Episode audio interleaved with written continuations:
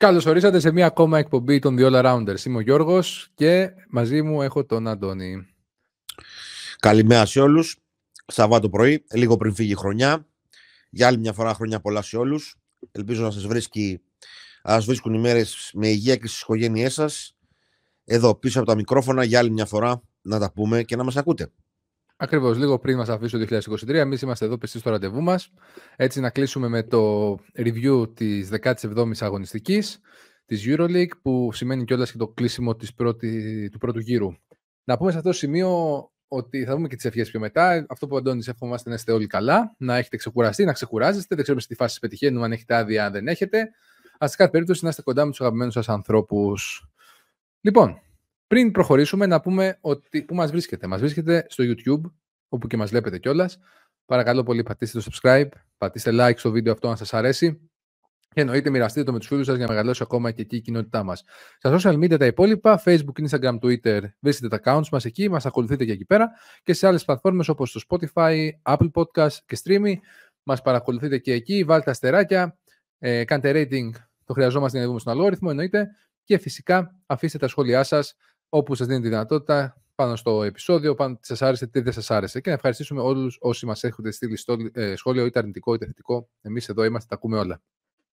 Ε, τέλος, κατεβάστε το Substack Reader application είτε από το Apple Store είτε από το, είτε από το Play Store όπου ουσιαστικά μπαίνετε στο newsletter του The Rounders εκεί ανεβάζουμε κείμενα μεγάλη συχνότητα με τη εβδομάδα, μέρα παραμέρα last updates για τους αγώνες στοιχηματικά tips από τον Κώστα κείμενα του Κεντάβρου και εννοείται ανοίγουμε threads μετά από σχεδόν κάθε podcast εκεί πέρα που μπορούμε να συζητήσουμε ό,τι σας απασχολεί έτσι σε λίγο πιο πολιτισμένα μπασκετικά μπασκετικά περιβάλλον.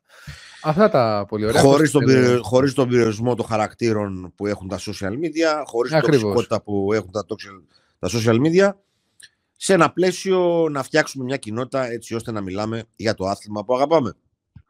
Πάρα πολύ ωραία, ακριβώς αυτό. Επομένως, πάμε να προχωρήσουμε και θα ξεκινήσουμε με το παιχνίδι το FS Fener που άνοιξε κιόλας στην αυλαία της 17ης ε, αγωνιστικής. Το σκορ είναι 84-89, νίκη της Φενέρ μέσα στην ε, ΕΦΕΣ. Πάμε λίγο να εξετυλίξουμε τι έγινε στο παιχνίδι και ποιες πιθανώς ήταν οι αιτίες που έχασε η ΕΦΕΣ στο παιχνίδι. Αρχικά, το 20% στο τρίποντο που, είχαν ε, η ομάδα του, που είχε η ομάδα του Coach Sun, η διαρκής αδυναμία της στην άμυνα και το γεγονός ότι δεν βρίσκει κάποιον σταθερό συνοδοιπόρο του Λάρκιν επιθετικά είναι οι κύριες αιτίες τη ήττας της ΕΦΕΣ. Αλλά και θα λέγαμε, Αντώνη, ίσως τα, μόνα προβλήματα τα, οποία, τα μόνιμα προβλήματα τα οποία αντιμετωπίζει μέσα στη χρονιά. Να πούμε τα, μόνιμα, αυτό... τα μόνιμα προβλήματα είναι τα προβλήματα και των τραυματισμών. Ε, ναι, ε, τώρα, τα... Δεν θα πω αλήθεια είναι. Ναι, εντάξει. Ε, έχουν γυρίσει περισσότεροι τώρα. Έχει αρχίσει και φεύγει για αυτήν αυτή η δικαιολογία. Ε, ουσιαστικά μένει μόνο ο Κλάιμπερν. Ε, και ο Βίλι ίσως είναι ένας παράγοντας. Εντάξει, βέβαια. Δεν είναι κάποιο παίκτης, αλλά ο Κλάιν κάτι, αυτά, που, αυτά που κάνει ο Ντάουν δεν είναι πολύ μακριά από αυτά που έκανε ο Willis, επομένως δεν τον πολύ βάζω. Mm-hmm. Η κύρια απουσία της είναι ο, ο Κλάιμπερν. Εδώ είναι ότι δεν έχει καταφέρει να ταιριάξει το δίδυμο Τόμψον ε, Λάρκιν ο coach Σαν με αποτέλεσμα να μην παίρνει κυρίως από τον Τόμψον ε, δημιουργικά αυτά που μπορεί να δώσει ε, αυτό έχει σοβαρό, αποτελεί σοβαρό μειονέκτημα για την ΕΦΕΣ.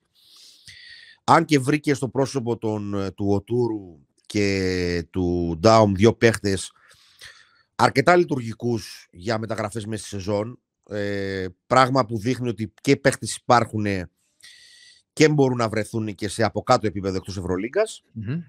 Ε, Παρ' όλα αυτά, ότι δεν έχει καταφέρει να φτιάξει ένα αμυντικό σχέδιο με αυτούς που έχει, είναι το μόνιμο πρόβλημα που λέμε μέσα στη χρονιά. Αυτά. Ακριβώς. Να πούμε σε αυτό το σημείο ότι από την Φενέρμπαχτσε ένας από τους βασικούς παράγοντες της νίκης ήταν ε, σίγουρα ο εξαιρετικός για άλλη μια φορά Χέι, ο οποίος πραγματικά έκανε ένα σούπερ παιχνίδι. Αλλά και ο Καλάθης, ο οποίος με 17 πόντους και 8 assist κάνει ένα ακόμα καλό παιχνίδι με τις οδηγίες του coach Και, και ένα πολύ κρίσιμο τρίποντο. Ακριβώς. Και να πούμε επίσης ότι ο Will Bekin αξιοποιείται πολύ καλύτερα με τον coach Γιασκεβίτσιου. Είναι αρκετά οικονομικός. Δηλαδή, εντάξει, ναι, θα πει κάποιος έβαλε 6 πόντους, αλλά έχει δώσει, αν δεν κάνω 7 assist. Είναι πιο λειτουργικός, πιστεύω, στο πλαίσιο του Γιασκεβίτσιου. Του έχει πάρει την μπάλα από πάνω σε μεγάλο βαθμό. και αυτό όλο βοηθάει πάρα πολύ στη λειτουργία της ΕΦΕΣ, όπου βρίσκει και, έτσι, Φενέρ, όπου βρίσκει αρκετά μια μεγάλη πολυφωνία στο κομμάτι της επίθεσης, μες στο ρόστερ της. Οπότε κάτι καλύτερο γίνεται εκεί με την ΕΦΕ, με τη Φενέρ. Έχει αλλάξει η διαχείριση του προπονητή. Υπάρχει ο, ο αέρας αλλαγής, θα λέγαμε. Αλλά σίγουρα ε, ο Κώστας την αξιοποιεί καλύτερα τους παίχτε του. Το, το Wilbekin έχει κάνει μόνο 7 shoot. Έχει δώσει 7 assist, έχει πάρει 4 rebound. Αυτό είναι το ένα κομμάτι. Όσοι έχουν μπει μέσα, κάτι έχουν δώσει. Ε, 7 πόντους ο Μπιμπέροβιτς, ε, 5 πόντους ο Μότλεϊ, 12 ο Παπαγιάννης. Ε, έχει, εκτός από το, το χρόνο του, του Hayes Davis, όλοι οι υπόλοιποι χρόνοι πλέον είναι μοιρασμένοι. Ε, και ότι παίζει 25 λεπτά ο Καλάθης είναι το πόσο σημαντικό είναι να υπάρχει ένας καθαρός playmaker σε αυτή την ομάδα. Αυτά. Ακριβώς, πάμε, στο... Και... πάμε στο επόμενο. Πάμε στην άλλη έκπληξη της αγωνιστικής. Πάμε... Εντάξει, δεν είναι πολύ έκπληξη. Βάσει του πρώτου γύρου δηλαδή, μιας και τελειώνει ο πρώτος γύρος με τη Virtus δεύτερη. Το πρόβλημα δημιουργίας 13 14 λάθη για την Παρτιζάν, η αστοχία της βολές 11 σε 17, που σε ένα μάτσο που λήγει δύο πόντους είναι πολύ σημαντικό οι έξι χαμένες βολές. Να πούμε 75-77. Ναι, 75-77. Αλλά και το μπερδεμένο rotation, ε, μικρός χρόνος συμμετοχής του Ντόζιερ, ε, ξαφνικά ξαναθυμηθήκαμε τον Καμίνσκι. Ήταν οι ανασταλτικοί παράγοντες για την ε, Παρτιζάν. Η Βίρτους έβγαλε σκληράδα στο Βελιγράδι, ε, σε μια έδρα που δεν θα κερδίσουν πολύ. Βρήκε έξτρα πρωταγωνιστές, τον Λούντμπεργκ, τον Αμπάς, τον, τον Κορντινιέ. Έβαλε τις βολές της και κινδύνευσε μόνο από τα επιθετικά rebound της Παρτιζάν. Κλείνει εξαιρετικά τον πρώτο γύρο, με νίκη σε μια δύσκολη έδρα όπως είπαμε και αποτελεί την ευχάριστη έκπληξη μέχρι τώρα για το σύνολο της ε, Ευρωλίγκας. Να πούμε εδώ στα γρήγορα ότι 16-1 η Real πρώτη, 12-5 η Virtus, 11-6 η Μπαρτσελώνα, ε, μια αρκετές ομάδες του 17, Παναθηναϊκός Μονακό, Φενέρ Μακάμπι. Στο άλλες τόσες περίπου στο 9-8, Ολυμπιακός, Παρτιζάν, Βαλένθια και Μπασκόνια. Κοντά τους σχετικά η Μπάγκερ στο 8-9 και από εκεί πέρα ε, έχουμε τις ομάδες που είναι ένα επίπεδο παρακάτω. Ε, την Αρμάνι με 7-10, την Εφές με 7-10, τον Ερθρό 6-11, το, το Ζαλγκύρης 5-12 και, τις δυο, και τους δύο τουρίστες της διοργάνωσης, την Άλμπα με 3-14 και την ε, Βιλερμπάν με 2-15. Αυτά. Ε, μεγάλη, σπουδαία νική, σπουδαία νική ε, για την ε, Virtus. Ε, η Virtus, ε, αν εξαιρέσουμε το πρόβλημα του αντι-hacket, ε, που από ό,τι φαίνεται δεν, δεν, δεν υπάρχει κάποιος να αναλάβει αυτό το ρόλο, ε, κάνει για άλλο ένα παιχνίδι ε, πολύ ποιοτικό ε, παιχνίδι ο Hackett με, 4, με 10 πόντους, ε, 3 rebound, 4 assists, 3 κλεψίματα. Ε, αν εξαιρέσεις λοιπόν αυτό το 25 πρόβλημα... λεπτά, ε. Ναι, 25 λεπτά. Ε, φαίνεται ότι για τα υπόλοιπα όλα υπάρχει κάτι να, να βάλεις στο παρκείο μπάνκι. Ε, έχω δηλώσει και άλλη φορά την αδυναμία μου για τον Αμπάς, που ήταν σημαντικό σε αυτό το παιχνίδι. Αλλά δεν ήταν μόνο αυτός, ήταν και ο Κορντινιέ με 10. Έδωσε 10 από του Κισεγγέλη, έδωσε και 14 στον Μπελινέλη. Γενικά μια πολυφωνία. Και το πιο σημαντικό είναι ότι δεν μπήκε στο μυαλό της. Ήταν πολύ έτοιμη πολύ έτοιμη πριν το παιχνίδι και δεν μπήκε στο μυαλό της η έδρα της Παρτιζάν που πολλές φορές με αυτόν τον θόρυβο που γίνεται αποτελεί πρόβλημα. Αυτά. Σίγουρα. Εντάξει, εγώ να πω ότι με εξέθεσε η Virtus γιατί περίμενα ότι θα χάσει αυτό το παιχνίδι. Γενικά δείχνει αυτό που λέγαμε όλοι που λέμε μέχρι στιγμής στο πρώτο γύρο ότι όταν άπαξ λειτουργεί στο second unit της, είχε ο Λούντμπεργκ, ο Λούντμπεργκ που είναι πάρα πολύ καλός παίχτη, όταν βρίσκει και αυτός ε, δημιουργία χώρο σκορ, ανεβαίνει το επίπεδο της Virtus, αποκτά μια διάρκεια μες στο παιχνίδι και αυτό φαίνεται. Να πούμε πάλι καλά που ο Χάκετ δείχνει ότι δεν δραματίστηκε σοβαρά, γιατί είχε μια άσχημη στιγμή στο παιχνίδι. Επανήλθε βέβαια με στη ροή του παιχνιδιού, οπότε πάλι καλά, δεν είχαμε κάποιο δραματισμό μέχρι στιγμής. Πάμε λοιπόν στο επόμενο παιχνίδι, το οποίο μας έφερε άλλη μια αλλαγή σε πάγκο. Ζαλγκύρη Μακάμπι, 70-78. Ήταν για τους Λιθουανούς, η οποία, όπως προαναγγείλαμε, έφερε την αποχώρηση του Μαξβίτη. Σήμερα είναι Σάββατο 30 του. Ανακοινώθηκε ήδη ο coach Ριγκέρι από την ομάδα της, του Κάουνας. εντάξει, νομίζω ότι φέτος το... η Ζάλγκυρης δεν κατάφερε να δείξει ότι είναι λειτουργική, κάτι το οποίο φαινόταν τα προηγούμενα χρόνια. Coach of the Year πήγε να βγει πέρσι ο Max Vitis, ήταν πίσω το coach Μπαρτσόκα. Φέτος δεν βρήκε την ε, χημεία που θα ήθελε, δεν, βρήκε, δεν μπόρεσε να αποδώσει ομάδα. Βέβαια, εδώ του δίνουμε κάποια ελαφρυντικά. Εγώ πρώτο ίσως του δίνω ότι έχασε και τον Μπραζντέικι που ήταν πολύ λειτουργικός για, το, για το παιχνίδι που παίζει η Ζάλγκιρι τελευταία στιγμή. Δεν τον αναπλήρωσε. Δεν, περίεργο, σωστή απόλυση από ό,τι φαίνεται, γιατί δεν λειτουργούσε η ομάδα. Αλλά εντάξει, να δούμε τώρα ο Coach ο οποίος έχει δείξει ότι σε ρόλου. Κοινό, κοινό διαζύγιο, όχι απόλυση. Εντάξει, έτσι, έτσι, έτσι ε, ήταν η ανακοίνωση. Έτσι ήταν η ανακοίνωση. Ε, ναι, η ανακοίνωση λέει κοινό διαζύγιο. Εντάξει, ok. Okay. Δύο εβδομάδες, ήταν δύο εβδομάδες πριν που λέγαμε ότι. Ε, τότε και ο Κώστας που είπε σήμερα ότι τέτοιε ανακοινώσεις έχουμε ξαναδεί. Που θα στηρίξουμε τον προπονητή μας κλπ. Ήταν θέμα χρόνου.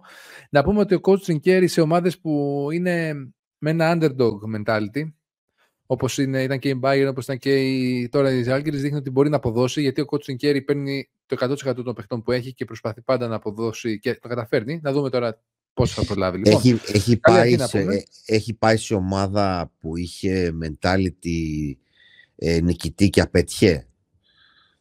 Ο, δεν έχει αυτά, τα, ομάδα, αυτά, τα, οποία... αυτά, αυτά, τα underdogs δεν, τα, δεν, δεν μπορούν να φύγουν Έλα, από μέσα σου. Πάνε να βάλουμε δεν μια... μπορούν να φύγουν δεν, από μέσα σου. Είμαι σε, μια, είμαι σε μια διαδικασία, να ξέρεις. Το παλεύω. Εσύ βλέπεις την δικιά μου. Από το ξύνωση, ναι. Αλήθεια. Είμαι ο Γιώργος και είμαι καλά. Πιαστούμε όλοι χέρι-χέρι, παιδιά. Ελάτε μαζί μου στην παρέα. λοιπόν, πάμε στα του παιχνιδιού. Και να, πριν, να ευχηθώ εγώ στην ομάδα της καρδιάς μου εκτός Ελλάδος καλή επιτυχία με τον Χόλτ Κέρι. Λοιπόν, πάμε να δούμε στα του παιχνιδιού τι έγινε. Κάκιστη τρίτη περίοδος για, την, ε, για τους Λιθουανούς με 16-29 επιμέρους σκορ. 25% στο τρίποντο. Το είχαμε πει πάλι αυτό ότι η Ζάλγκιρι ζει και επιθέτει με το τρίποντό της και το 25% είναι πάρα πολύ κακό. 10 ασύ για 15 λάθη. Ε, τι άλλο θέλουμε για να μην την αφήσει αυτά τα στοιχεία να πάρει την νίκη. Από την πλευρά των Ισραηλινών, 13 θετικά rebound. Η εμφάνιση του Νίμπο που είχε 22 πόντους, 6 rebound, πάρα πολύ καλός, δεν είχε αντίπαλο αλλά είχε και αρκετές, γενικότερα περισσότερες απειλές που είχε η Μακάμπη μέσα στο παιχνίδι, της έδωσαν την νίκη. Χαρακτηριστικό είναι να πούμε ότι πήρε πόντους και από τον Μπράουν και από τον Σόρκιν και από τον Ήμπο. 14 πόντους έβαλε ο Μπλατ και ο Κόλσον εννοείται εντάξει, είχε ένα decent παιχνίδι. Σημαντικό θα έλεγα εγώ διπλό για την ε, Μακάμπη.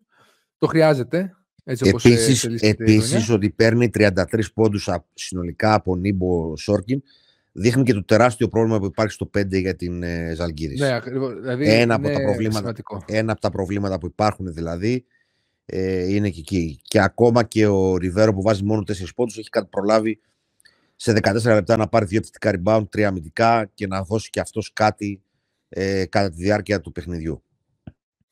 Ακριβώς. Πάντως να πούμε ένα σχόλιο που θέλω να κάνω για τη Μακάμπη ότι παρά τα προβλήματα που έχει, το οποίο παίζει εκτός ε, Ισραήλ συνέχεια, δεν έχει τους οπαδούς της κλπ. Είναι στο 17. Είναι σε πάρα πολύ καλή θέση για πρώτο γύρο έτσι όπως έχει εξελιχθεί. Να δούμε τι διάρκεια θα δείξει. Με τα προ... Για τα προβλήματα που είχε, ε, απουσίασε πολλά παιχνίδια του Baldwin και να δώσει ουσιαστικά όλα τα παιχνίδια της εκτός έδρας και χωρίς κόσμο, είναι πάρα πολύ αξιόλογο το 17. Ακριβώς, είναι πάρα πολύ αξιόλογο. Λοιπόν, πάμε στο Βιλερμπάν Ρεάλ 76-77. Πήγαν για τουρισμό να φάνε, να, κερδίσει να φάνε, να φάνε μπρι και καμεμπέρ οι Ισπανοί.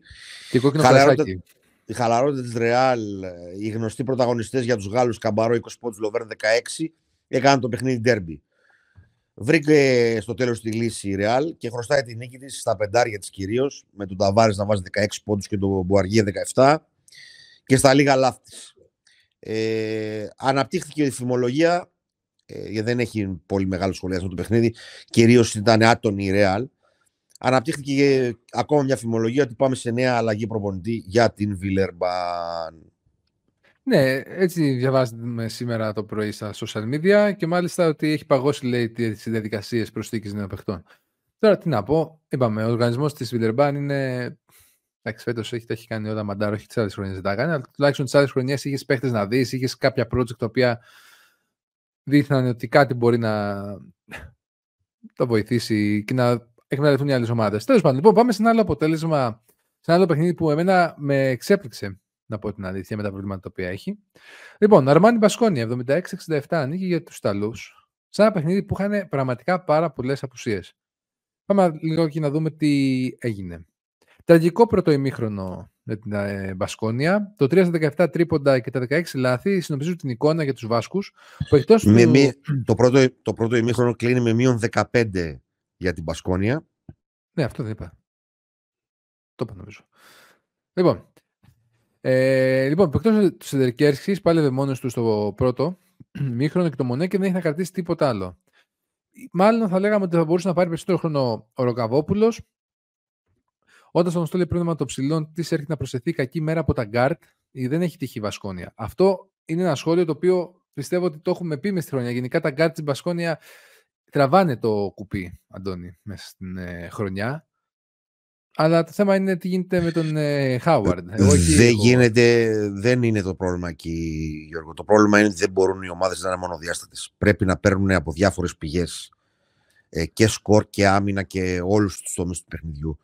Ε, η Μπασκόνια ε, δυστυχώς έχει σοβαρό πρόβλημα στο, στο 5 ε, με τους ε, Κοστέλο, Κότσαρ και τον, ε, τον Σενεγαλέζο. Ε, αν δεν κάνω λάθος, το Διόπ, το Διόπ ε, να, είναι, να είναι πολύ πίσω σε σχέση με το υπόλοιπο ρόστρι σε, σε ποιότητα και παραγωγή.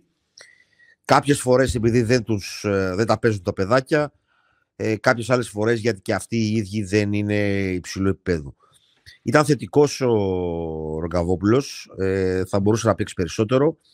Οι Βόλτμαν και Μέλη κυριάρχησαν απέναντι στους αντίστοιχους ψηλούς ε, της Μπασκόνια. Έβαλε 21 ποντάκια ο Μέλη που από τη μέση του δεύτερου γύρου δείχνει να αναγεννάται από τις τάχτες του. Για να πω και εγώ κάτι κλεισέ. Ε, δεκα, πρόσθεσε 19 πόντους ο Βόιτμαν, δηλαδή το 4 και το 5 της δώσα 40 πόντους της, ε, του Μιλάνο. Και η σταδιακή άνοδος του Φλακαντόρη από την περιφέρεια με 14 πόντους ε, και 5 assist ε, ήταν εκείνο το οποίο ήταν το τελικό boost αν θέλεις ε, για τη νίκη του, του Μιλάνου. Σε ένα παιχνίδι που είχε πολλές απουσίες ο, ο Μεσίνα, όπου ο Μπάρον ακόμα, ναι. ο Μπάρον ακόμα δεν έχει επανέλθει στο 100% έλειπε πάρα πολύ καιρό, έμεινε άποντος. Άποντος σε 31 λεπτά ο Χολ, ο οποίος έμεινε στο παιχνίδι όμως για την άμυνά του, όπου είναι εξαιρετική. Ε, Παρ' όλα αυτά, βρήκε τον τρόπο μέσα από την άμυνα, τις λίγες κατοχές και τους ψηλούς να κερδίσει το παιχνίδι. Εντάξει, αυτό είναι πάρα πολύ. Δηλαδή, ε, λέμε τώρα για τον Αλεμάνι και όταν είδα εγώ ότι θα ήταν και ο Ξύλτ εκτός, ποιος θα έβαζε την μπάλα. Και εν τέλει, αυτό που λες και εσύ, δηλαδή, υστέρησε πάρα πολύ η front line στην Πασχονία. Δηλαδή, όταν σου βάζει 20, ένα από του ο Μέλη και ο Βόιτμαν του. Λοιπόν, πάμε στο επόμενο. Ένα ακόμα ντέρμπι μετά το, μετά το μάτς της ε, Παρτιζάν ε, το Bayer Valencia 85-84. Παιχνίδι που κρίθηκε στις λεπτομέρειες και κυρίως στις καλύτερες αποφάσεις της Bayer στο τέλος. Ε, το παρακάναμε με τα mid-range shoot και τα μακρινά shoot του, του Davis. Στο τέλος ήταν κακές οι επιλογές της Valencia γιατί είδα το τελευταίο δεκάλεπτο. Δεκα, τα 13 επιθετικά rebound που έτσι καλώ είναι μια καλή ομάδα στο επιθετικό rebound. 21 για 6 λάθος, 6 λάθη και η παρουσία των ε, βετεράνων Λούσιτς και Όπστ ήταν καταλητική για την Μπάγκερ που κλείνει τη χρονιά, όπως είπαμε, σχετικά κοντά με το δεύτερο γκρουπ δυναμικότητας, στο 8-9. Η απουσία του Οτζελέγε που δυστυχώς από ό,τι φαίνεται επαναλαμβάνεται σε αρκετά παιχνίδια. Τα χαμένα rebound και ότι δεν βρήκαμε τρίτο πόλο εκτός του Jones και Davis, οι κύριοι λόγοι που χάνουν οι Ισπανοί. Ε, εδώ είναι ένα πρόβλημα το οποίο παρουσιάζεται και όταν λείπει ο Τζελέγε αλλά και όταν δεν λείπει δεν υπάρχει κάποιος τρίτος ή τέταρτος παίκτης αντίστοιχα ο οποίος μπορεί να δώσει κάτι σταθερά ε, στη Βαλένθια. Ε, από την άλλη μεριά, αν θέλουμε να είμαστε δίκαιοι, αν μας έλεγαν κάποιος ε, ότι θα ήταν στο 9-8, μπορεί και να μην το πιστεύαμε. Ε, μεγάλη νίκη για την Bayer που μένει εκεί κοντά στο play Αυτά. Δεν έχω να προσθέσω κάτι άλλο. Μόνο ότι ο Τζελέγε βλέπουμε ότι είχε πάνω κάτω. Δυστυχώς το παιδί δεν επανέρχεται εύκολα με τους τραυματισμού του. Έχει παίρνει μεγάλο χρόνο από θεραπείας. Το είχαμε δει πέρσι και στη Virtus αυτό. Μακάρι να μην αντιμετωπίσει κάποιον άλλον αργότερα και να επιστρέψει σύντομα. Επόμενο παιχνίδι, πάμε σε ένα θεωρητικά ντερμπι. Μονακό Μπάρτσα 91-71, νίκη για 20 πόντους για τους Γάλλους. Η Μονακό με αυτή τη νίκη φτάνει στο 17 και η Μπαρσελόνα μένει στο 11-6. Ένα παιχνίδι όπου οι Γάλλοι θα το λέγαμε είναι μια νίκη wire to wire, δηλαδή από την αρχή μέχρι το τέλος διατήρησαν το προβάδισμα, δεν κινδύνευσαν σχεδόν ποτέ. Είχαν πολύ ψηλό ποσοστό στο τρίποντο, 50%. Λίγα λάθη, 7 μόλις. Και η εμφάνιση του Διαλό με 19 πόντους και όχι μόνο οι πόντοι, γενικά η παρουσία του μέσα στο παρκέ ήταν καταλήτης για την ε, Μονακό με μόλις, σε μόλις 22 λεπτά. Και τι να πω, είναι πραγματικά η Μονακό βρίσκει έναν δρόμο, βρίσκει να αποδίδει και εκμεταλλεύεται. Να σου, πω εγώ, ε, να σου πω εγώ τι να πεις. Να πεις ότι όποιος μπήκε μέσα στο γήπεδο για τη Μονακό κάτι έδωσε. Είτε ήταν τρία λεπτά, είτε ήταν πέντε λεπτά, είτε ό,τι. Ακριβώς. Μπήκε ο Κορνελή για δύο φάσεις, έβαλε ένα τρίποντο. Ε, έπαιξε ο Στραζέλ στο πρώτο ημίχρονο, κάτι δημιούργησε. Ε, έπαιξε 18 λεπτά ο Μπράουν, έδιρε, πήρε τα rebound του ε, και ούτω καθεξής. Ε, ε, γενικά. Έχουμε θέμα στην Παρσελόνα. Θα σου πω, εκτός από τα, τους 20 πόντους του James και τους 19 του Διαλό, όλοι οι υπόλοιποι ήταν θετικός και ο Blossom Game. Γενικά, η... Ναι. Όταν, το, όταν η Μονακό αποφασίζει ε, να παίξει και τους υπόλοιπους πλην τον Κάρτης, ε, όταν δεν σουτάρουμε με την πρώτη πάσα και είναι παραγωγική ο Blossom Game και ο Διαλό, αμέσως ανεβάζει το, το, το ταβάνι της. Όταν δεν παίρνει κάτι από αυτούς τους δύο, χάνει πολύ μεγάλο μέρος της δυναμικότητά της. Ε, μετρημένος και ο κόμπο που μπορεί κάποιες άλλες φορές να πάρει 15-20 σουτ εδώ ε, είχε 3 στα 8 εντάξει δεν ήταν ε, καλός αλλά ε, δεν ήταν και αρνητικός για την ομάδα του ε, Μοίρασε το χρόνο μεταξύ Μοντεγιούνας και Χολ, που επίσης είναι ένα μικρό αγκαθάκι συνήθως στο πώς λειτουργεί. Ε, βάλαμε και 12 λεπτά για να δούμε και τον Γκέμπα Walker για άλλη μια φορά να μπιστάει την μπάλα. Τέλος πάντων. στα δύο τρίποτα έχει βγει κατά Η Μπαρσελόνα σε ένα ακόμα παιχνίδι από τη μέση του πρώτου γύρου έβγαλε στριφνή και προβληματική εικόνα. Με 13 ασίστ για 15 λάθη, πολλά τρίποντα με κακό ποσοστό και ενώ δεν είναι το δυνατό του σημείου. Περίεργα rotation Δηλαδή πολύ Μπριθουέλα, πολύ πάρα. Ε, πολύ μικρό χρόνο συμμετοχής του Ερνανγκόμεθ για κάποιο λόγο δικό του. Ο, ο, πώς το λένε, ο Γκριμάου. Ε, πολύ τρίπλα από τα γκαρντ Τρομερή αδυναμία του Γιοκουμπάιτις να κάνει το οτιδήποτε. Άστοχος από μακριά ο Σατοράνσκι όσες φορές πήρε προσπάθεια. Ε, περίεργα rotation και η έλλειψη του Αμπρίνες μικραίνει το γήπεδο για την Παρσελώνα.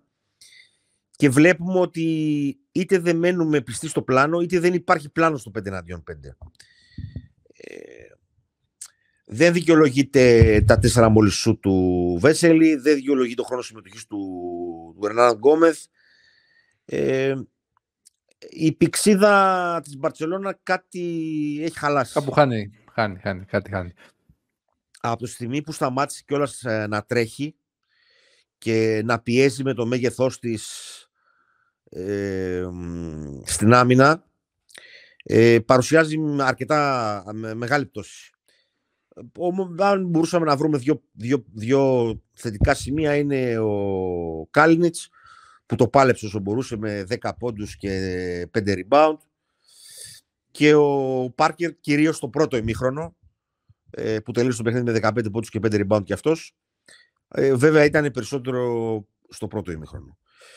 Και στο, νομίζω ότι εκτός από το ξεκίνημα του παιχνιδιού που είναι τραγικό, 27-15, ε, δεν, δεν μπαίνει κάποια στιγμή η Μπαρτσελόνα στο παιχνίδι. Είναι προβληματισμός και για τον προπονητή, που και εκεί κάποια, κάποιες φήμες ψηλοακούγονται. Ξεκίνησε αλλά κυρίως, ναι. Κυρίως εμένα με μπερδεύει πολύ το κομμάτι του τι κάνουμε στο 5 εναντίον 5 και το τι rotation έχουμε. Αυτά. Εντάξει, είναι, ενώ έχει παίχτες, έχει εργαλεία. Κάτι αυτό, δηλαδή. Δεν είναι, ξέρεις, ε, δεν είναι όλα ρόδινα στο, και στο κομμάτι των εργαλείων, κυρίως στο κομμάτι των guard. Και ότι εκτός του Αμπρίνες δεν υπάρχει κάποιος Οπ, χάσαμε. Αντώνη, σε χάσαμε ναι, ναι. λιγάκι. Ναι, που μπορεί να βγει από τα screen και ούτω καθεξής. Έχω μεταφερθεί σε άλλο σπίτι στην Αθήνα. Ε, κάνω, κάνω τις διακοπές μου και εδώ είναι χειρότερο το ίντερνετ από το προηγούμενο. Τέλος πάντων, θα με, θα με ανεχτείτε για λίγο. Επομένως, ε, αυτά. Πάμε στι ελληνικές. Πάμε στι ελληνικές. Πάμε στις ελληνικές. Πάω Ναθηναϊκός, πάω Ναθηναϊκός. Υπέροχο αυτό, το κρατήσουμε για τα bloopers του 23. Να είναι υπέροχο. Παναθηναϊκός Ερυθρός Αστέρας, 82-65. Ε, Εύκολη νίκη για τους πράσινους, οι οποίοι κλείνουν πάρα πολύ καλά τον πρώτο γύρο με ένα 17 το οποίο είναι παραπάνω από αξιοπρεπέστατο. Έχουν, βρει, έχουν κάνει μεγάλες νίκες, έχουν κάνει και κακές, αλλά εντάξει, νέα ομάδα είναι ο Παναθηναϊκός. Όσο βλέπουμε την πρόοδο του, ότι όσο περνά τα παιχνίδια βελτιώνεται. Εγώ νομίζω ότι το χειρότερο του, δηλαδή αν, αν είχε κερδίσει ένα από τα παιχνίδια εκείνης της εβδομάδας στην Παρτιζάνη στην ΕΦΕΣ, ε, θα ήταν για καινούργια ομάδα πάρα πολύ καλός. Σούπερ, τον, σούπερ θα ήταν. Τον, ε, δεν. Όχι ότι δεν είναι καλός, τον φέρνει λίγο πίσω εκείνες οι δύο ήττες που, που θα μπορούσε να πάρει ένα από τα δύο παιχνίδια.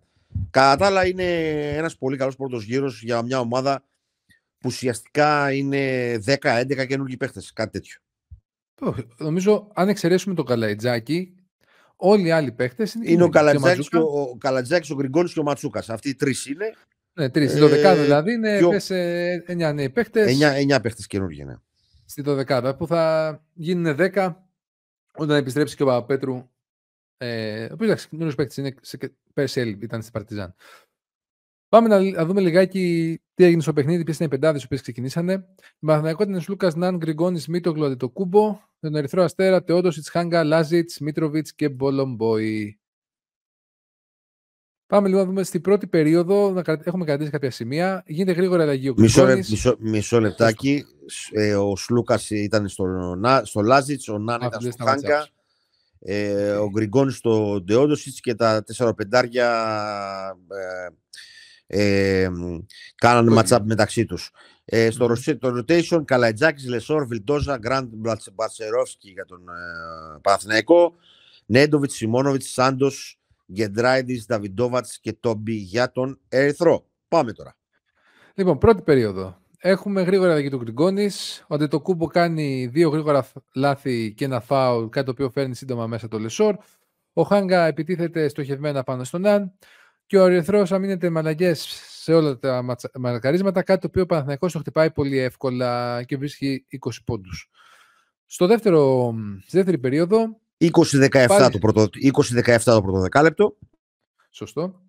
Μετά, δεύτερη περίοδος. Ο Παναθηναϊκός επιτίθεται με τον Χουάντσο στο post, ο οποίος.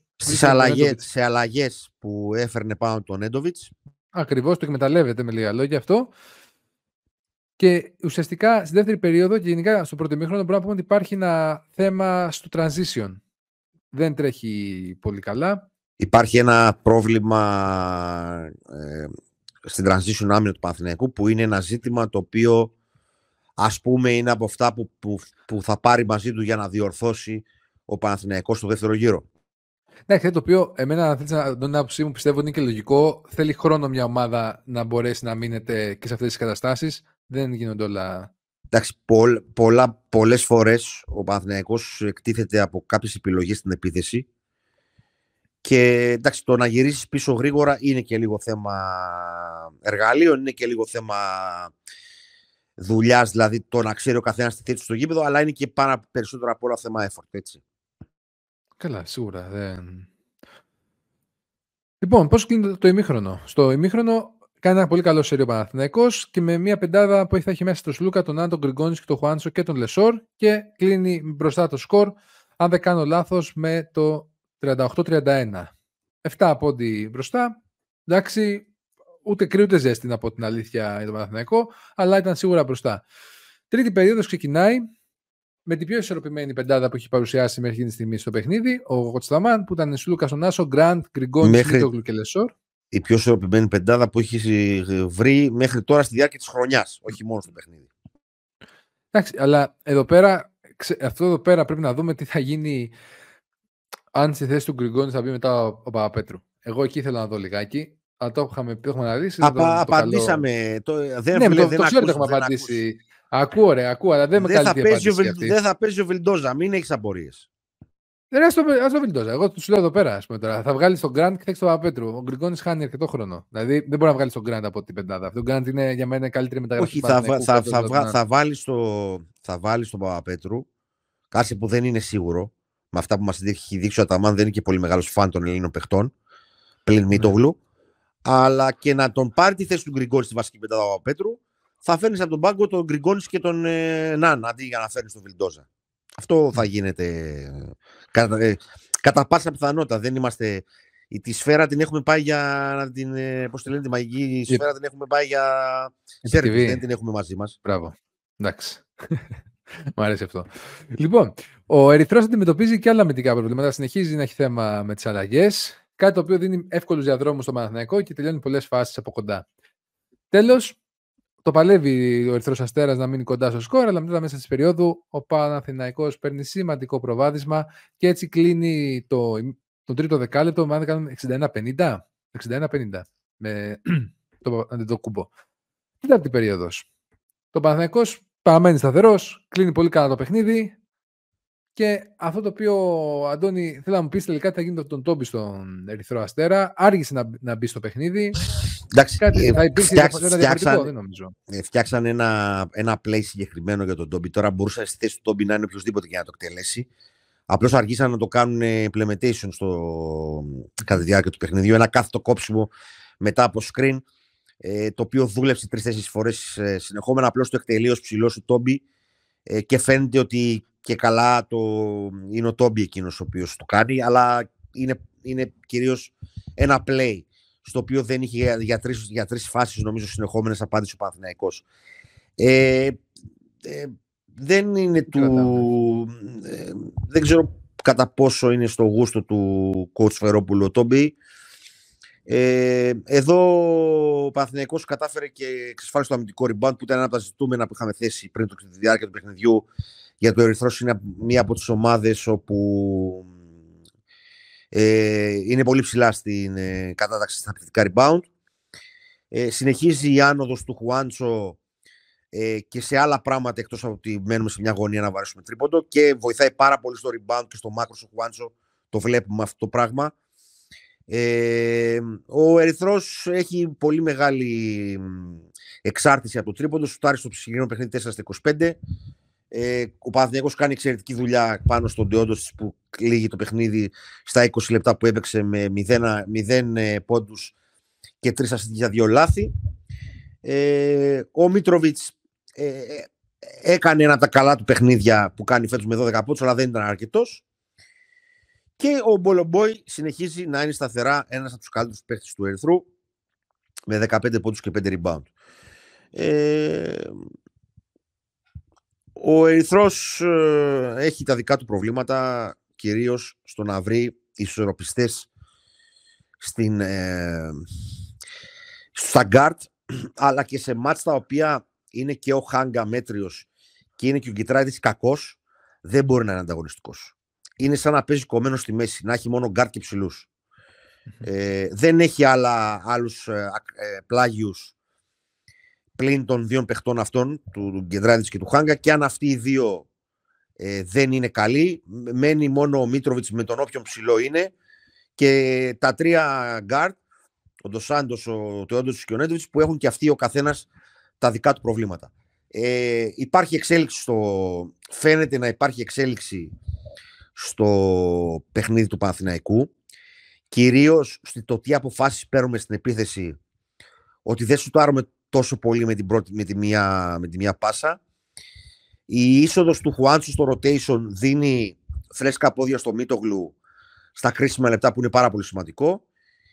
Και να πούμε ότι και πόσο σημαντικό είναι ένας, ένα παιδί το οποίο ήρθε από το NBA όπως είναι ο Χουάντσο να είναι τόσο πολύ ισορροπημένος ε, σαν χαρακτήρας και όσο ήταν τραυματίας τον έβλεπα στον πάγκο αλλά και τώρα να μην τον νοιάζει το τι θα κάνει κατά τη διάρκεια του παιχνιδιού ε, να είναι τις περισσότερες φορές θετικός ε, ενώ έχει πάρει λίγες προσπάθειες παίρνει 8 rebound, 4 αμυντικά, 4 επιθετικά ε, κάνει το ένα κλέψιμό του και γενικά ε, ότι μπορούν και μοιράζουν το χρόνο με το Μίτογλου, 23 λεπτά ο Μίτογλου και 16 ο Ερνάν Γκόμεθ είναι μεγάλο κέρδος για τον Μαθηναϊκό.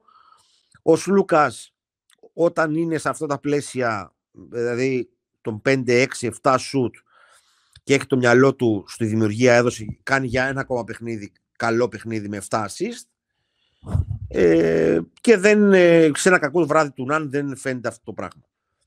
Εξακολουθεί να είναι πρόβλημα ο δεύτερος ψηλός, αλλά δείχνει ο Αταμάν ότι αρχίσει και παίρνει πράγματα τον Αντοκούμπο. Κυρίως αμυντικά. Ε, δεν ξέρω, δεν μπορεί να τα πάρει σε πολύ μεγάλη διάρκεια, αλλά στα 10 λεπτά αυτά, για το 10 λεπτό αυτό δηλαδή, ο Κώστας Αντοκούμπο ήταν πάρα πολύ θετικός. Με 4 στα 6 δίποτα, 6 rebound, 2 ε, κλεψίματα. Ε, αυτό σε πιο δύσκολα παιχνίδια θα μετρήσει. Δηλαδή, αν μπορεί να τα δώσει αυτά τα 10 λεπτά και πόσο σε αυτά τα 30 λεπτά που θα πρέπει να παίξει ο Λεσόρ, ε, γιατί φαίνεται το παιδί του και είναι πολύ πίσω, ε, αν μπορεί να μείνει μακριά από τα φάουλ. Αυτό έχει μείνει ως ε, απορία. Η ενσωμάτωση του Παπαπέτρου και πώς θα γίνει και ότι φαίνεται ξεκάθαρα ότι δεν υπολογίζει ο coach Αταμάν το Ματζούκα. Αυτά. Δηλαδή, ακόμα και σε αυτό το παιχνίδι παίζει 10 λεπτά ο Καλετζάκης και δεν παίζει καθόλου ο Ματζούκας. Ε, και για άλλη μια φορά να βγάλουμε το, το καπέλο στον Παθηναϊκό για την ε, μεταγραφή του Γκραντ. Πραγματικά. Που για μένα είναι ο πιο ισορροπηστικός παράγοντας στο παιχνίδι του Παναθηναϊκού, κυρίως στην περιφέρεια. Ένα παιδί το οποίο θα σουτάρει όταν πρέπει να σουτάρει, θα πασάρει όταν πρέπει να πασάρει, ε, θα παίξει σε κάθε παιχνίδι την αμυνά του, δεν θα γκρινιάξει, θα παίξει 5 λεπτά θα είναι θετικός, θα παίξει 20 λεπτά θα είναι θετικός. Ε, είναι από τις σπουδαίες κινήσεις που δεν κόστησαν και πολλά χρήματα και δείχνει γενικά ότι πρέπει να έχουμε λίγο και το μυαλό μας και εμείς οι ίδιοι φίλαθλοι αλλά και οι ομάδες παύλα προπονητές μια και εμείς εδώ στην Ελλάδα σνομπάρουμε τους GM ή μάλλον ψέμα το Μαθηνιακός έχει GM ε, είναι ο Μπετσίροβιτς αν δεν κάνω λάθος ε, ότι πρέπει να έχουμε γενικά ανοιχτό το, το, το πεδίο μας. Μας το έδειξε και η ΕΦΕΣ, μας το δείχνει και η επιλογή Grant. Ο Παναθηναϊκός πρέπει να κρατήσει ότι στα τελευταία παιχνίδια, και να το κλείσω, βελτιώνει την άμυνά του. Βέβαια με αντιπάλους οι οποίοι δεν έχουν πολύ μεγάλο επιθετικό ταβάνι. Περιμένω να τον δω και σε πιο, με πιο δύσκολους αντιπάλους. Βρίσκει τα rotation του ε, και γενικά φαίνεται ότι εξελίσσει το project του. Αυτά.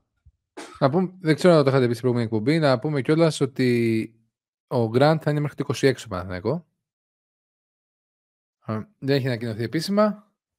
Αλλά έτσι κάνουν στις τρεις ομάδες. Εγκρίνουν, εγκρίνουν λέω, επεκτείνουν από νωρίς το συμβόλαιο των παιχτών των οποίων η παρουσία φαίνεται πολύ σε αυτό, σε αυτό το κατάλαβε ο Ολυμπιακός μετά από 10 χρόνια. Ε, κάτι έγινε εκεί πέρα. Ναι, μετά από 10 χρόνια, μάλλον θα ανανεώσουμε τον Πίτερς, το οποίος πραγματικά με την παρουσία του το αξίζει. Για έτσι ώστε με αυτή την ωραία γέφυρα ότι κάναμε 10 χρόνια να καταλάβουμε ότι δεν χρειάζεται να φτάσει καλοκαίρι για να ανανεώνουμε τα συμβόλαια. Μας και ότι δεν δηλαδή... καταλάβαμε ότι δεν πρέπει να μας περιμένουν και όλα ε, δηλαδή... Πώς το λένε, μας πήρε από το 2012 μέχρι το 2020-2021, μέχρι το 2021 μάλλον, συγγνώμη. Ναι. Είναι μια πρόοδος αυτή. Δεν, όλες, όλε, ο, ο, και, και το Μυρμήγκι μπορεί να παρουσιάσει πρόοδο και η Χελώνα. Απλώς η πρόοδος είναι αργή, ρε παιδί μου. Δεν έχει σημασία. Είναι πρόοδος όμως. Με αυτή την ωραία γέφυρα πάμε να δούμε πόσο έπαιξε ο Μπραζδέκης με τον Πετρούσεφ. Α, δεν παίξανε. Συγγνώμη, λάθος. Πάμε. ε, κοίτα, η αλήθεια είναι ότι δεν παίξανε. Αλλά Τέλος πάντων, τι να εντάξει, πω, πω, είναι, πολύ, είναι, πολύ, είναι πολύ σημαντική η παρουσία του Σίγμα στο, στο ρόστερ. Ναι, ναι, λοιπόν, το, το, το, δήλωσε, σημείο... το δήλωσε ο coach. Και από τη στιγμή που το δήλωσε ο coach, εγώ το πιστεύω. Τέλος. Είναι και στο παρκέ και στα αποδητήρια είναι πολύ σημαντική η παρουσία του. Το χειρότερο που άκουσα στις και κυρίως, και κυρίως μπορούν οι συμπαίκτες του να δανείζονται την ε, χτένα του. Αυτό είναι πάρα πολύ σημαντικό, διότι δεν έχουν όλοι χτένα για τα μαλλιά. Ο Σίγμα έχει χτένα για τα μαλλιά, δανείζονται και οι υπόλοιποι και μπαίνουν μέσα χτενισμένοι καλά. Λοιπόν, πάμε στο παιχνίδι, το, αυτό το, το φοβερό ντερμπι, Άλμπα Ολυμπιακός. Δεν σου κάνω τον Άγιο, άχα μάρτισα είσαι σήμερα, αλλά τέλος πάντων. Λοιπόν, να πούμε το εξής κιόλας στις δηλώσεις αυτές, αυτό με σοκάρει περισσότερο, γιατί το ξεκινάς παρασκηνιακά και θα το συνεχίσω παρασκηνιακά. Είναι ο γεγονός ότι λέει ο coach ότι και πέρσι ο Πίτερ δεν έπαιξε. Ε, οπότε γιατί είχε μπροστά τον Βεζέγκο. Άρα τώρα τι. ο Σίγμα έχει μπροστά του τον Πίτερς; Δηλαδή ο, Σίγμα έχει μπροστά του, ο Σίγμα έχει μπροστά του τον Πίτερς. Του χρόνου, ε, άμα δεν θα φύγει ο Πίτερς, αλλά λέμε αν έφυγε ο Πίτερς. Ελπίζουμε να μην φύγει ο Πίτερς. Ο, ναι, ο επόμενος θα έχει το Σίγμα μπροστά του και ούτω καθεξής. Αυτό είναι. δεν, δεν καταλαβαίνω. Τι, τι, τι, τι, δεν καταλαβαίνω. Σκάλωσα. Σκάλωσα. Σε αυτό, δηλαδή, να δεχτώ τα αποδητήρια, να δεχτώ ότι είναι καλό. Πέρσι παιδί. ήταν ο Βεζέκοφ που ήταν MVP της Α το εξηγήσω εγώ. Πέρσι ήταν ο Βεζέκοφ που ήταν MVP της Ευρωλίγα. Άρα δεν έβρισκε χρόνος συμμετοχής ο Πίτερς. Στην αρχή, ναι, μεν εμείς νομίζαμε ότι ο Πίτερς μπορεί να παίξει και στο 3. Αλλά τελικά αποδείχτηκε, δεν μπορώ να τον κάνω ακριβώς τον, ε, το στέλεχος του Δεσαϊκού, αλλά τελικά εμείς ε, καταλάβαμε ότι δεν μπορεί να παίξει στο 3. Και γι' αυτό δεν έβρισκε χρόνος συμμετοχής. Φέτος που βρήκε χρόνος συμμετοχής είναι εξαιρετικός ο, ο, ναι. Άρα οι παίχτες χρειάζονται να περνάει μια χρονιά, να παίζουν λίγο, να μαθαίνουν ναι, τα συστήματα και την επόμενη χρονιά θα είναι παραγωγική. Δηλαδή στον Ολυμπιακό, στον Ολυμπιακό παίρνουμε παίχτες από φέτος για του χρόνου. Σου, σου, συμπληρώνω, σου συμπληρώνω τα κενά για να μην τυχόν ε, δεν καταλαβαίνεις το τι γίνεται. Καταλάβεις; Σίγουρα. Πήραμε λοιπόν το Σίγμα φέτος και ο Σίγμα που είναι 35 χρονών θα δείξει το ταλέντο του χρόνου. Λοιπόν, είναι 36. Δεν είναι. Η ηλικία, η ηλικία είναι αριθμός. Η καρδούλα του Σίγμα ε, είναι για 25. Δεν, δεν έχει ε. σημασία ε. το τι γράφει το διαβατήριο. Πάμε στο παιχνίδι. Πάμε, πάμε, γιατί να πούμε, να κάνουμε ένα disclaimer. Άμα το συνεχίσουμε αυτό, δεν θα σταματήσω. Ναι. Ναι, να κάνω μια, να κάνω ένα disclaimer ότι ο Σίγμα δεν ήρθε μόνος του, μόνος του στον Ολυμπιακό. Ε, να πούμε αυτό το πράγμα. Το παιδί δεν βρήκε πόρτα και μπήκε. Κάποιος τον έφερε. Αλλά Δε, αυτό, αυτό εκτός ότι, ότι δεν χρειάζεται καν να το λέμε. Είναι ότι δεδομένο αυτό. Θα μας πούνε ότι κάνουμε επίθεση στο Σίγμα, καταλάβει. Δηλαδή δεν κατάσταση αυτή. Αυτός, όποιος δεν θέλει να ακούει για το Σίγμα, αυτό να το κάνει skip. Δεν, ε, το, το ίντερνετ και οι υπολογιστές και αυτά έχουν εξελιχθεί. Πατάς σε ένα κουμπί 10 δευτερόλεπτα 30 και κάνεις skip στο επόμενο τέτοιο. λοιπόν, όταν αγαπημένο μου φίλε που έστειλες το μήνυμα, ε, παίρνεις τον ε, Σίγμα την ώρα που σου φεύγει ο Βεζέκοφ, θα το λέω για το Σίγμα μέχρι να τελειώσει η χρονιά. Μέχρι να τελειώσει η χρονιά. Θα λέω για το Σίγμα. Και μάλιστα μετά από αυτή τη δήλωση, ότι είναι πολύ σημαντικός ο Σίγμα και στα αποδητήρια και στο παρκέ, δεν θα σταματήσω να το λέω. Γιατί η κοροϊδία αναμεταξύ μας πρέπει να σταματήσει κάποια στιγμή. Πρέπει να σταματήσει η νοοτροπία. Παίζει σε άλλη ομάδα, είναι κακός, έρχεται στην ομάδα μου, είναι παιχταράς. Αυτά υπάρχουν. Οι κάτι καραφλοί που κάνουν podcast, υπάρχουν ε, ο Τάκης που κάνει μαθήματα χημίας με σουρωτήρια. Μπορεί ο καθένας να ακούσει ό,τι θέλει. Λοιπόν, σημαντικός λοιπόν ο Σίγμα και για το ότι για του χρόνου θα είναι έτοιμος και για τη χτένα του και γιατί ότι έπρεπε να κάνει παρέλαση στην Άλμπα επειδή έπαιζε τα προηγούμενα χρόνια. Άρα γιατί να δούμε τον Πετρούσεφ. Πάμε. Ναι. Πες το, παιχνίδι, γιατί, πάμε... πες το παιχνίδι γιατί αρχίζω και όσο περνάει η ώρα ερεθίζομαι. Τώρα θα ακούσεις τη φωνή μου και θα ερεμήσεις. Λοιπόν, πεντάδες. Ξεκινάει η Άλμπα με τον Σπανιόλ, τον Τόμας, τον Μπιν, τον Τίμαν και τον Βέτσελ. Και ο Ολυμπιακός τον Walkup, τον Κάναν, τον Πάπα Νικολάου, τον Πίτερς και τον Φαλ. Γίγαντα Φαλ, έχω να πω εγώ για άλλη μια φορά. Τα matchups. Walkup Σπανιόλο, Κάναν Τόμα, Γκριγκόνη. Τι λέει, Α, καλά. Α, πα, πα, πα, πα. Μας έκαψαν οι σημειώσεις, μας έκαψε το script. Ο Παπα-Νικολάου ε, στον, ε, στον Πίνα, δεν κάνω λάθος, Πίτερ στον ε, Τίμαν, Φαλ στον Βέτσελ. Λοιπόν, το rotation ποιο είναι για την Άλμπα; Ντέιλο, Μπράουν, Κουμάτζε, Μάτσεκ και Σνάιντα. Και Ολυμπιακός Σίγμα, Όλε, Μιλουτίνοφ, Μακίσικ, Λαρετζάκης και Γκος. Και εκεί τελειώνει. Εδώ να, πω, εδώ να, πω, να πω κάτι τελευταίο, δεν θα σου κάνω άλλα σχόλια για το παιχνίδι. Άλλο ένα εξαιρετικό παιχνίδι από την ακριβότερη φέτος μεταγραφή του Ολυμπιακού. Εξαιρετικό εδώ, παιχνίδι. Θέλω, ε, εξαιρετικό το... κάρδιο, εξαιρετικό. Μπράβο. Hey, εκείνο, ε, δηλαδή, εγώ, εγώ... Έδιωξε, έδιωξε τις τοξίνες. Το, δηλαδή, α, εγώ... έδιω, ε, έδιωξε τις τοξίνες. Ίδρωσε, ίδρωσε και έφυγαν οι τοξίνες. Δεν Πάμε. πρόλαβε να φάει. Αλλά να σου πω κάτι. Εγώ εδώ πέρα, επειδή το έχει γράψει ένας φίλος σε ένα σχόλιο και συμφωνώ μαζί του, το έχουμε πει κιόλας. Νομίζω το πάμε στο προηγούμενο podcast. Ε, ρε παιδιά, είναι δυνατόν να έχεις τον Μιλουτίνοφ και αν μου τον έχεις στο 6,75 να κάνεις, σου κάνει και τι; Πασούλες, είναι ο Φάλ, ο οποίος βλέπει καλά το παιχνίδι. Ποιος είναι; Ο Μιλουτίνοφ δεν είναι πήρε, και αυτό, μία μπάλα. Είναι και αυτό στο παιχνίδι του. Είναι και αυτό στο παιχνίδι του. Αλλά είναι το ξέρω το τρίτο, τέταρτο στοιχείο. Όπως πέρσι στον, στον Μπολομπόη που κάναμε ακριβώς το ίδιο. Να ναι. πάρει την μπάλα με πλάτη ο Μπολομπόη στις βολές. Ποιος ο Μπολομπόη τώρα; για να γυρίσει μπάλα τριγύρω, τριγύρω, γυριστρούλα. Ε, ήταν το εκατοστό στο παιχνίδι του. Έτσι και στο Μιλουτίνοφ αυτό είναι το τέταρτο στοιχείο του καλό ναι, παιχνίδι του. Ναι, το θέμα είναι ότι εντάξει, okay, συμπαθείς ή δεν συμπαθείς εσύ οποιοδήποτε του Μιλουτίνοφ, όταν τον αναλώνεις σε αυτό το κάρδιο πάνω κάτω με τον αλλάζει ε, πέρσι, πέρσι αυτό για τον Μπολομπόη το λέγαμε μόνο εμείς όμως. Ναι, ναι, ναι, ακριβώς. Και αυτό άλλαξε. Το και και όλοι οι υπόλοιποι λέγανε τι άσχετο είναι ο Μπολομπόη. Ε, Φέτος ναι, ναι. λοιπόν μην πάμε να καλύψουμε τον Μιλουτίνοφ επειδή είναι. Εγώ δεν θεωρώ άσχετο τον Μιλουτίνοφ. Δεν θεωρώ το ίδιο πράγμα, καμία σχέση ποιοτικά, αλλά τουλάχιστον ρε παιδί μου προσπάθησε να αξιοποιήσεις κάποια θετικά στοιχεία. Τι έχει, δεν είναι κακός παίκτης ο Μιλουτίνοφ. Μπορεί να μην είναι. αυτό Γιώργο, ε, για, να μην επανα, για να μην επαναλαμβανόμαστε, το έχουμε πει αυτό το πράγμα. Δεν τρέχουμε επικαιρό για τον Μιλουτίνοφ.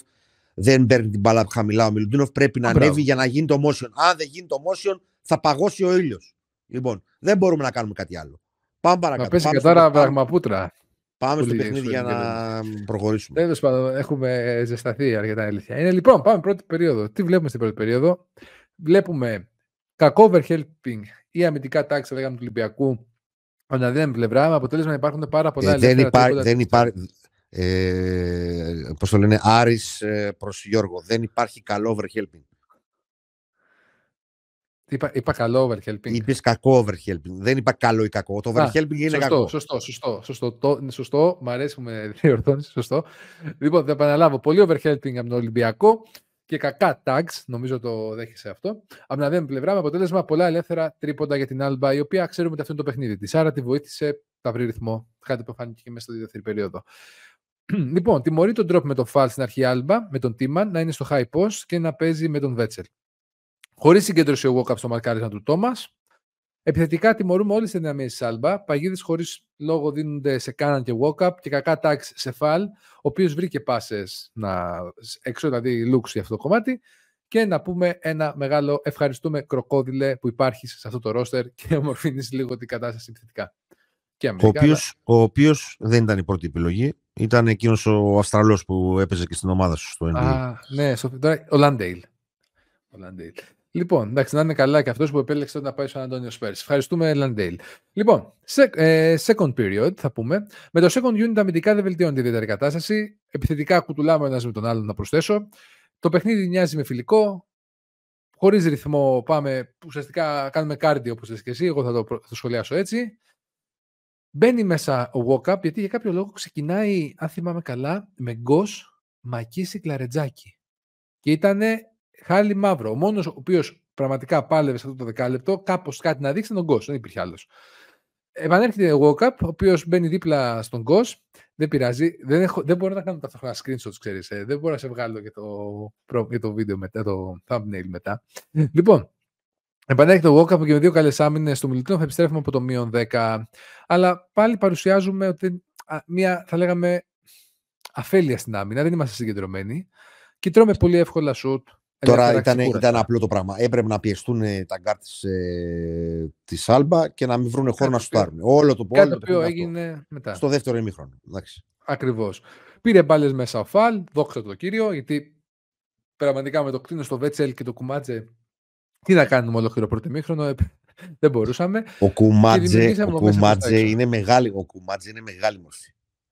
Είναι τεράστια μορφή ο Κουμάτζε. Χθες παρατηρούσα μόνο τον Κουμάτζε η εκφράση του προσώπου του ήταν γιατί με ξυπνήσατε και με φέρατε εδώ; Γιατί, γιατί με ταλαιπωρείτε και ανεβοκατεβαίνουν το γήπεδο; Είχε φάσεις, όχι αδερφέ μου τώρα, γιατί σφυρά φάουλ; Δηλαδή, ε, όποιος έχει όρεξη, ας δει τη φάτσα του που μάτζε. Όλα, όλα τα λεφτά. Συζητάμε για βυσματική θέση το να παίζεις μπάσκετ ή να προπονείς την Αλμπά. Εκπληκτικός. Εκπληκτικός.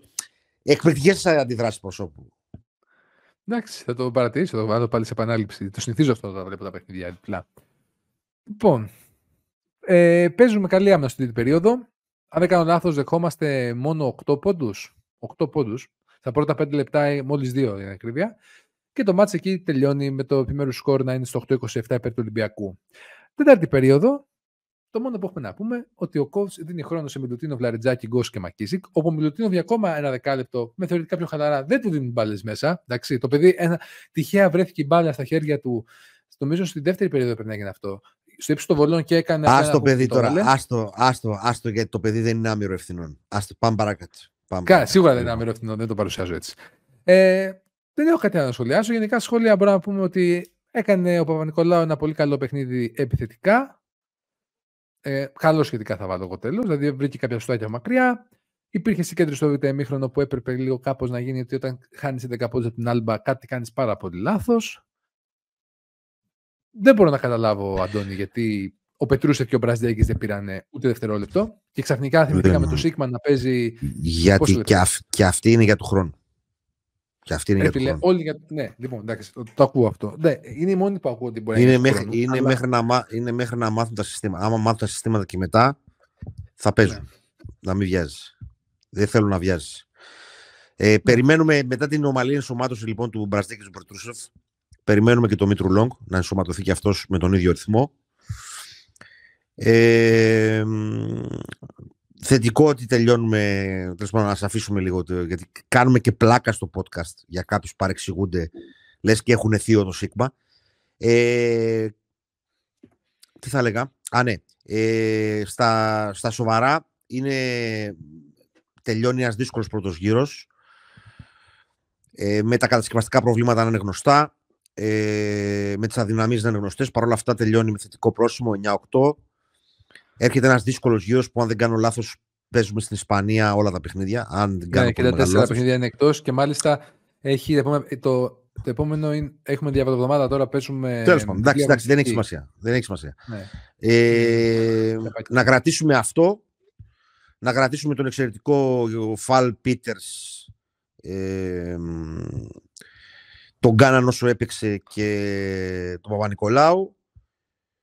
Ε, και να πάμε παρακάτω ελπίζοντας ότι πέραν της πλάκας που κάναμε τα παιδιά τα καινούρια και τα τρία ε, να μπορέσουν να αποτελέσουν θετικό παράγοντα για το δεύτερο γύρο γιατί θα το χρειαστούμε πάρα πολύ διότι οι αδυναμίες τις οποίες ε, ε, έχουμε αναφέρει πολλάκι στο, κατά τη διάρκεια του πρώτου γύρου δεν θα εξαφανιστούν μαγικά στο δεύτερο γύρο. Ε, κλείνει και ε, πώς το λένε, η χρονιά και για μας. Εγώ δεν, το παιχνίδι δεν είναι άξιο να το συνεχίσουμε. μόνο να πούμε ότι ο Λαρετζάκης έκανε καλή εμφάνιση. Αυτό ξεχάσαμε να το αναφέρουμε. Ο Λαρετζάκης είναι ο Λαρετζάκης και το θέμα είναι να μην, στηρίζεις, να μην στηρίζεσαι πολύ στο Λαρετζάκη. Να στηρίζει όσο χρειάζεται στο Λαρετζάκη. Γιατί αν ο Λαρετζάκης είναι η, ασφαλιστική δικλίδα σου, κάτι λάθος έχεις κάνει. Τέλος πάντων, επειδή γι' αυτό δεν θέλω να πω άλλα για το παιχνίδι, γιατί θα... μην είναι γιορτές τώρα. Λοιπόν, ε, να ευχαριστήσουμε πάρα πάρα πολύ ε, για την, ε, όλη αυτή τη χρονιά, ε, για την παρέα που μας κάνατε, ε, για τη στήριξη, για τη συμμετοχή, για τα σχόλια, είτε θετικά είτε αρνητικά. είναι πάρα πολύ σημαντικό ότι τρεις άνθρωποι οι οποίοι απλά αγαπάνε τον μπάσκετ ε, μας κάνετε την τιμή να τους ακούτε και να τους ε, έχετε και εσείς συντροφιά. Επομένως, σας ευχαριστούμε πάρα πολύ όλο τον κόσμο. Ε, περάστε καλά με τις οικογένειές σας, φάτε ωραίες και διαφορετικές λιχουδιές από ό,τι τράτετε τον υπόλοιπο χρόνο. Κάντε παρέα με ανθρώπους που αγαπάτε και σας αγαπάνε. Και εμείς εδώ θα είμαστε ε, και την επόμενη χρονιά με όρεξη για καινούργια project, για καινούργια πλάνα, για live μέσα στη διάρκεια του κάθε μήνα ε, έτσι ώστε να έρχεστε πιο κοντά μας με κείμενα στο Substack, με διάλογο στο Substack ε, με κάποια έξτρα σκέψεις για βιντεάκια στο YouTube. Τέλος πάντων, όσο στηρίζετε, όσο στηρίζετε και βλέπουμε ότι σας αρέσει αυτό που κάνουμε και εμείς διαρκώς σκεφτόμαστε το πόσο καλύτερα μπορεί να καλύψουμε ένα άθλημα το οποίο είναι τόσο όμορφο αλλά καλύπτεται τόσο ε, λάθος στη χώρα. Ε, επαναλαμβάνοντας τα ίδια και τα ίδια και τα ίδια και τα ίδια. Ε, απλώς γιατί είναι εύκολο. Επομένως, ε, αυτά από μένα. Ε, νομίζω πλέον το επόμενο θα βγει, δεν ξέρω, θα βγει, θα βγει με την καινούργια χρονιά, αν δεν κάνω λάθος. Ή όχι. Θα δούμε πότε θα, το, το podcast το καινούργιο. Ναι, θα βγει με την καινούργια χρονιά. Επομένως, ε, για τη διπλή αγωνιστική θα βγει προφανώς ναι. πρώτη του μηνός. Επομένως, θα σας κάνουμε και ποδαρικό. Ε, ή δύο, θα δούμε. Επομένως, καλή ναι. χρονιά σε όλους. Με υγεία και και όλα τα, τα προηγούμενα που είπαμε. Γιώργο, κλείσε με την υπέροχη φωνή σου και το γλυκό σου πρόσωπο τη χρονιά που μας πέρασε. Έχω βάλει και δυνατική κρεμούλα, οπότε λάμπω. λάμπο. Λοιπόν, ευχαριστούμε πάρα πολύ όλα τα ωραία τα που ο Αντώνης. Ευχαριστούμε πάρα πολύ για όλη τη στήριξη το 23, το 22, το 21, το 20 και το 19, τα οποία από τότε μας ακούτε. Συνεχίζουμε και την επόμενη χρονιά με ακόμα μεγαλύτερη διάθεση.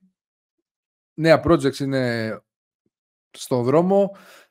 Έχουμε ωραίες σκέψεις, θέλουμε να τις υλοποιήσουμε και αυτό το κίνητρο το οποίο μας δίνεται με τη στήριξή σας είναι αυτό το οποίο μας κάνει και εμάς να προσπαθούμε να βελτιώνουμε τη δική σας εμπειρία. Να συνεχίσουμε με το ίδιο στυλ μας αυτό που σας αρέσει και τη νέα χρονιά. Να είστε μαζί μας. Να θυμίσω ότι μας ακολουθείτε σε Facebook, Instagram, Twitter, Apple, Apple Podcast, Spotify, YouTube. Like, subscribe παρακαλώ. Κάντε rating όπου σας δίνετε τη δυνατότητα. Στο Καμπανάκι και καμπανάκι. Καμπανάκια, κουδουνάκια, ό,τι, ό,τι θέλετε εκεί πέρα τέλος πάντων. Στο Substack Reader app να το, να το κατεβάσετε και να κάνετε subscribe στο The All Rounders Hub, το newsletter μας. Τα λέμε και εκεί. Και εννοείται να περάσετε όμορφα αυτές τις ημέρες, να είστε με τις οικογένειές, τους αγαπημένους ανθρώπους και να σκέφτεστε ότι όλα τα, όλα τα πάντα λύνονται. Το μπάσκετ είναι το τελευταίο πρόβλημα το οποίο πρέπει να έχουμε όλοι μας στην καθημερινότητα και το αν παίζει ο Σίγμα ή αν παίζει ο Ματζούκας ή οποιοδήποτε δεν θα μας κάνει καλύτερη τη ζωή. Επομένως, υγεία, παιδιά, υγεία. Υγεία, ακριβώς. Όλα αυτά από εκεί ξεκινάνε και εκεί τελειώνουν. Να είστε καλά και ευχαριστούμε για όλη τη στήριξη. Μέχρι το επόμενο επεισόδιο, να φάτε πολύ θα πω εγώ. Γεια σας.